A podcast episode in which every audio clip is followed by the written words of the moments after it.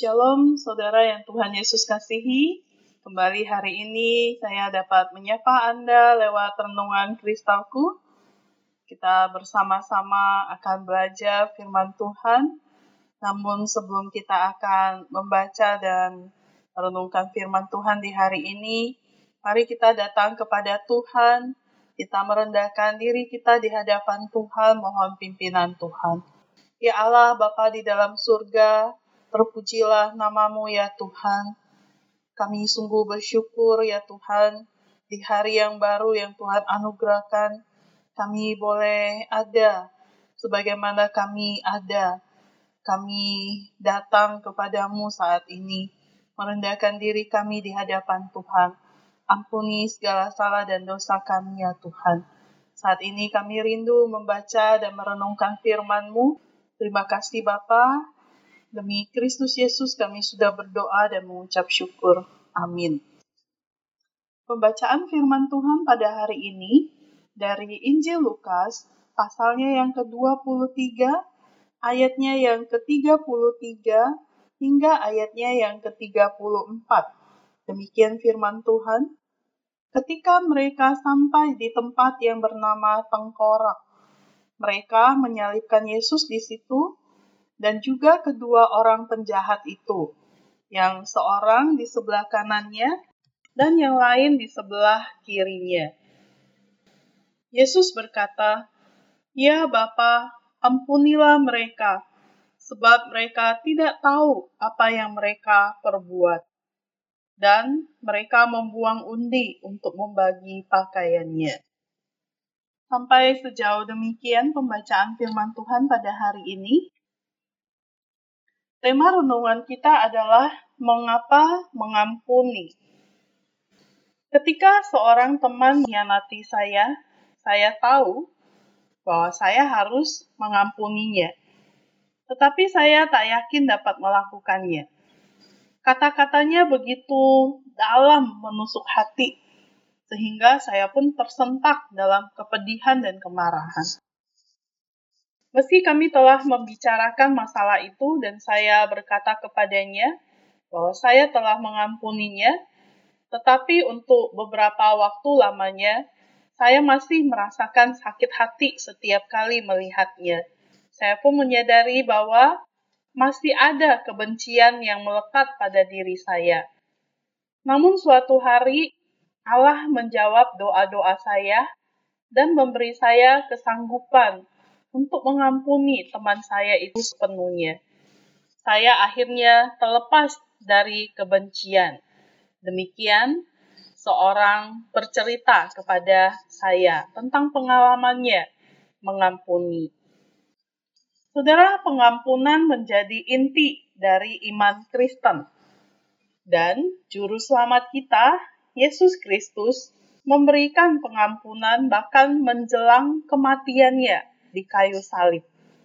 Yesus mengasihi orang-orang yang telah memakukannya di kayu salib dan memohon agar Bapaknya mengampuni mereka.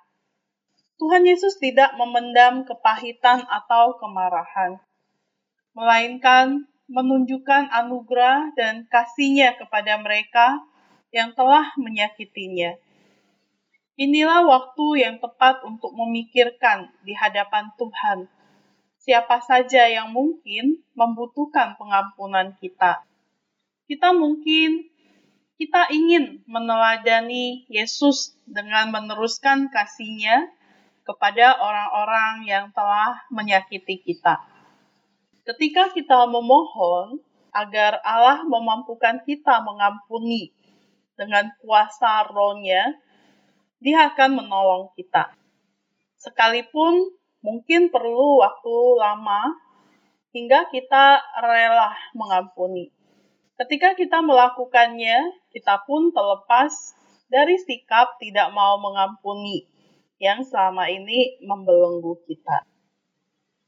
Pertanyaannya adalah, apakah kita masih terbelenggu dengan kebencian kita masih belum mengampuni, ingatlah, bahkan dari atas kayu salib, Yesus rela mengampuni mereka yang telah menyakitinya.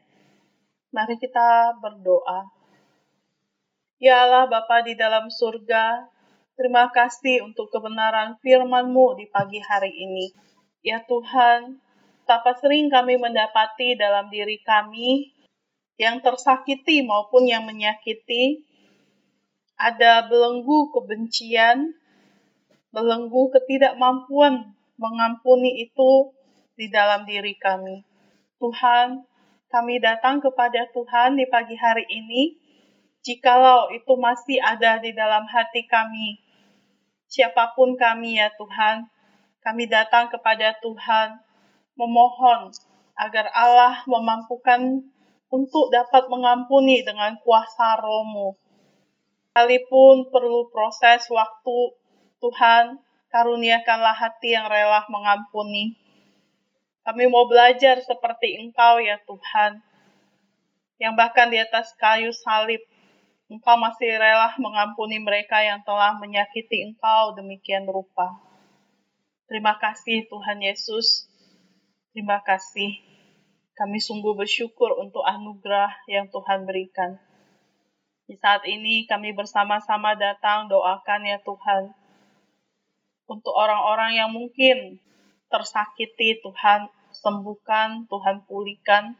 Ataupun mereka yang menyakitkan orang lain, baik yang sengaja maupun yang tidak sengaja.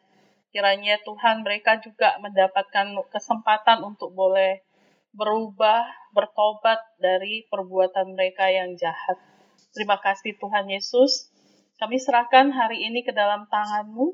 Tuhan topang berkati, pimpin proses belajar mengajar di hari ini. Kiranya semua boleh berjalan dengan baik dan semua boleh saling memberkati. Kami berdoa Tuhan terus yang berkati juga orang tua di dalam usaha kerja mereka. Anugerah kesehatan, kekuatan Tuhan limpahkan. Demikian juga kami terus berdoa untuk pelaksanaan PON yang sedang berlangsung Tuhan pimpin supaya semua juga berjalan dengan baik. Terima kasih Tuhan Yesus. Ini doa kami yang kami alaskan hanya demi nama Tuhan Yesus. Amin. Selamat beraktivitas. Bersama Yesus, aku bisa bergerak dan berubah.